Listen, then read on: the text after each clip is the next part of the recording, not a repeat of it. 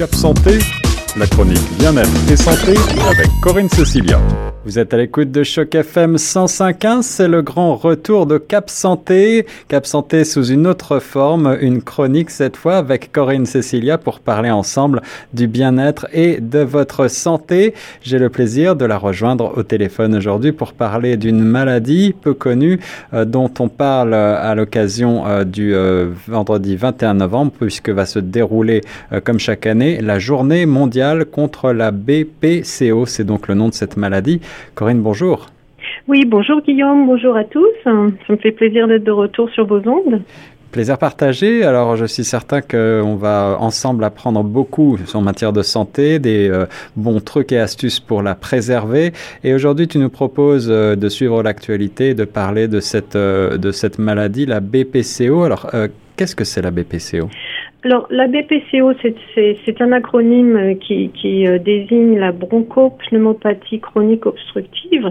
C'est un nom un petit peu bizarre, mais finalement, c'est une maladie, euh, l'autre maladie des fumeurs avec le cancer. Elle est mal connue parce hmm. que parce que les gens confondent ça très souvent avec des bronchites chroniques mais c'est, euh, ça nous a semblé bon d'en parler euh, au public parce que c'est une maladie silencieuse qui détruit les bronches et les poumons au fur et à mesure et qui rend la, la respiration de plus en plus difficile et qui peut conduire même à un handicap respiratoire. Alors vous, on a, vous avez peut-être euh, vu, euh, les auditeurs ont peut-être vu des gens qui sont dépendants euh, euh, des bouteilles d'oxygène. Et bien très souvent, ce sont des gens qui ont atteint un stade de la maladie assez grave et qui sont donc dépendants de, cette oxygénothérapie. Ah oui, en effet. Mhm. En effet, donc c'est comme tu dis l'autre maladie du, tabagisme. Est-ce que ça a un mhm. lien avec ce qu'on appelait autrefois un peu la, la toux du fumeur? Qu'on appelle la toux du fumeur en fait. Hein, et c'est euh, pour remettre ça dans le contexte, c'est euh, une maladie chronique et lentement progressive qui est caractérisée par euh, une diminution non complètement réversible des débits aériens. Pour expliquer en fait, c'est vrai que de manière générale, elle est associée au tabagisme, au tabagisme dans 80 à 90% des cas mais euh, et d'ailleurs elle représente euh, quand même la cinquième cause de décès dans le monde, donc c'est ah important. Euh, mais euh, il peut s'agir aussi du tabagisme passif, c'est ça qui est terrible. Et il y a aussi 15% des cas qui sont d'origine professionnelle. Alors euh, les facteurs de risque, ça peut être par exemple les gens, bon bien sûr les gens qui fument hein, depuis longtemps, ouais, cigarette et cannabis compris, puisqu'on ah, C'est la question que j'allais te poser justement, mhm. puisque aujourd'hui, euh, bon, la cigarette, c'est vrai qu'elle est en, voie de disparition peut-être, en tout cas, elle est en, réduction euh, assez importante au Canada, mais euh, mhm. le, la consommation de, de cannabis n'est pas anodine sur cette maladie? Non, non, parce qu'en fait, on sait maintenant que le cannabis euh, contribue à des difficultés euh, respiratoires, euh, y compris les bronchites chroniques, qui peuvent évoluer chez les fumeurs vers un stade de, BPCO. Donc, tout ce qui est cigarette et cannabis, et même le tabagisme passif, c'est ça qui est, qui est, qui est dramatique, parce qu'il y a beaucoup de gens qui fument et qui imposent ce fléau à leur entourage sans forcément savoir qu'effectivement, leur entourage peut développer aussi une, une maladie. Donc, euh, sinon, en ce qui concerne les, les, facteurs professionnels, ça touche notamment les, les, travailleurs des mines de charbon, les gens qui travaillent dans des mines hmm. de roches dures, hmm. les gens qui travaillent dans des tunnels ou dans, dans l'industrie du béton, les gens qui sont exposés à, à des matières, comment dire, des, des polluants, euh, divers polluants. Euh, donc ça peut être par exemple euh, euh, la fumée du bois, la fumée du charbon, ça peut être par exemple des polluants professionnels, la pollution urbaine ou domestique. Ah il y a aussi un facteur qui touche les gens qui ont fait des infections fréquentes des voies respiratoires au cours de l'enfance. Et il y a un petit aspect aussi génétique, c'est-à-dire il y a quelques personnes malheureusement qui génétiquement sont plus à même de développer cette maladie, mais enfin quand même 80% à 90% des cas sont liés au tabac, malheureusement. C'est ça. Donc, on a bien compris hein, le tabac, la cause numéro un, mais la pollution mhm. également. Et euh, sans entrer trop dans des détails techniques, Corinne, comment est-ce que se manifeste cette maladie? Alors, en général, la BPCO, euh, elle se manifeste tardivement parce que là, on est, euh, en fait, elle est le signe d'un stade avancé de la maladie. Mais au départ, euh, elle se manifeste par un essoufflement fréquent, des expectorations anormales ou une toux chronique.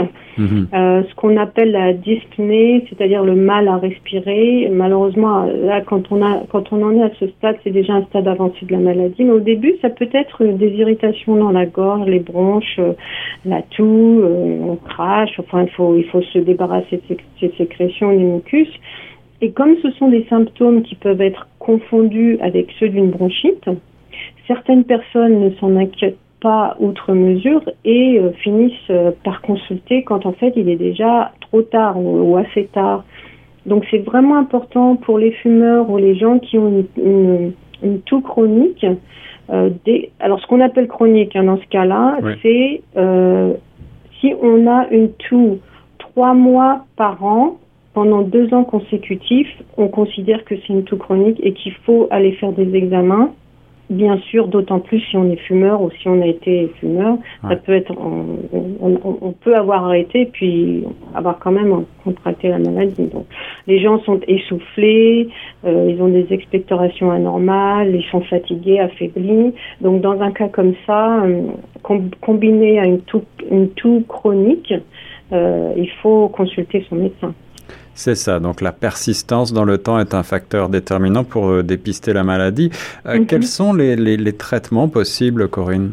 Alors, euh, les traitements possibles, bien sûr, il y a la prévention, ça on ne le répétera jamais assez, arrêter de fumer, cigarettes et cannabis, et même le vapotage, hein, on en a entendu parler dans les médias récemment, des cas de, de maladies développées à cause du vapotage.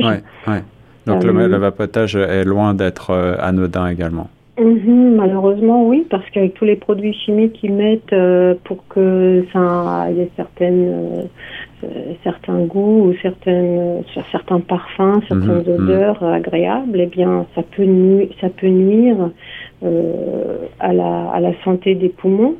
Et euh, peut-être rappeler justement que c'est une maladie inflammatoire qui touche les petites bronches, donc on estime à 2 mm dans le fond du poumon, donc c'est vraiment lié à l'inhalation de produits toxiques.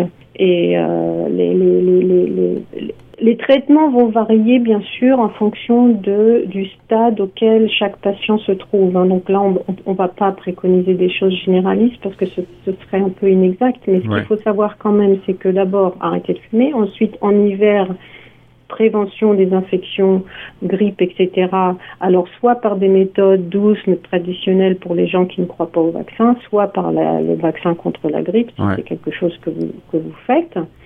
Ensuite, bien sûr, alors un autre aspect, rester en bonne santé dans le sens de faire de l'exercice, entretenir ses muscles, mais aussi, bien sûr, entretenir son système respiratoire, enfin, améliorer son système respiratoire, donc en faisant de la marche ou du vélo, donc des, des exercices doux, euh, mais euh, qui compte parce qu'il y a beaucoup de gens qui sont arrivés à un stade, quand on a la BPCO, malheureusement, c'est qu'on a du mal déjà à respirer, du mal à courir.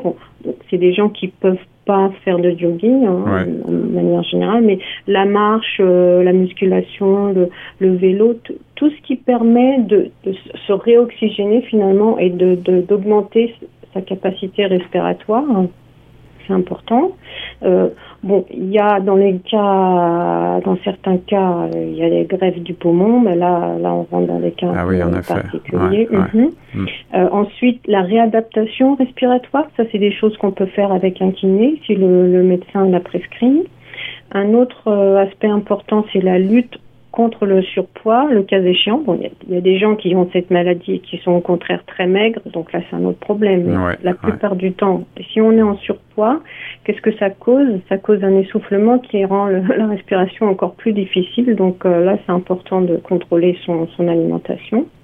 Et, euh, au niveau de l'alimentation, est-ce qu'il y a euh, des, des vitamines particulières qui pourraient être déterminantes pour nous protéger ou protéger nos poumons et nos, nos bronches? Là, ça c'est un, une bonne question. Je n'ai pas exploré cet aspect-là parce qu'en fait, il y a y a quand même des avis partagés sur les régimes qui sont plus ou moins bons pour pour pour aider en tout cas à améliorer ce type de, conditions médicales. Euh, donc, il y a des gens qui disent bien sûr vitamine C, tout ça en hiver, par exemple, pour lutter contre la grippe, euh, rien de tel qu'une cure de vitamine C. Mais enfin, il faut pas non plus que ça ait euh, un effet euh, contradictoire avec d'autres médicaments qui pourraient être prescrits hein, pour ouvrir les bronches. Donc là, je ne vais pas m'avancer parce que c'est quand même très particulier comme, euh, comme traitement euh, en fonction de l'état de la personne. Et puis il y a des gens qui, qui recommandent aussi les médecines douces dans le sens où par exemple faire de la, de la relaxation pour apprendre à respirer euh, normalement, etc. Mais là encore, franchement, je pense que ça dépend vraiment de, ce que le médecin va prescrire et va découvrir aussi, parce qu'en termes de, de dépistage, un médecin, d'abord, il faut consulter son médecin généraliste et il va prescrire des épreuves fonctionnelles respiratoires. C'est-à-dire, on va vous faire faire un test du souffle. Oui. Et à partir de là, on va vous dire ben, dans quel état sont vos poumons. Si c'est un stade très avancé et qu'il découvre par exemple ce qu'on appelle des bulles d'emphysème, ce sont les zones euh, qui ne sont plus fonctionnelles et donc euh, qui, qui, détruisent les poumons et qui peuvent lier à, enfin, emmener à une insuffisance respiratoire qui, elle, peut devenir un handicap. Et donc là, il faut de l'oxygénothérapie, euh, des corticoïdes, etc. Donc, ça dépend vraiment de l'état, euh, du, diagnostic d'abord, à, quel état de la maladie on en est. Euh, et puis, ça dépend aussi de ce que les gens euh, acceptent en termes de traitement. Hein. Il y a des gens qui refusent les corticoïdes, donc à ce moment-là, un médecin peut-être peut trouver des alternatives plus, plus douces ou des, des, médecines alternatives, mais là, je ne vais pas m'avancer non plus parce que c'est très, très spécialisé. Voilà le point sur la BPCO, cette maladie euh, qui est une des causes principales de mort subite chez l'adulte aujourd'hui, la bronchopneumopathie chronique obstructive. Euh, Corinne Cécilia, merci d'avoir euh, présenté donc à l'occasion de la journée du, qui, qui, est consacrée à cette maladie le 21 novembre, cette maladie et les moyens de la traiter, ainsi mhm. que surtout la prévention. On ne le répétera jamais assez. Alors en conclusion, pour aller plus loin, puisque c'est c'est le fait de fumer qui provoque euh, avant toute chose cette maladie. Euh, quelques informations utiles pour arrêter de fumer? Oui, en effet, le tabagisme, c'est une des causes euh, premières hein, de, mortalité chez les adultes. Donc, il y a quand même beaucoup de services de soutien qui sont offerts aux personnes qui souhaitent arrêter de fumer. La première chose, c'est la ligne d'aide pan-canadienne sans frais pour cesser de fumer qui offrent des services de spécialistes et qui peuvent vous aider à, établir un plan d'abandon du tabagisme. Alors vous pouvez les joindre en composant le 1 866 366 3667 ou en ligne en consultant canada.ca afin d'obtenir des conseils. Donc je répète le numéro 1 866 866 pardon 366 3667. Et donc, vous pourrez parler à des spécialistes qui vont vous donner un plan pour abandonner le, tabagisme.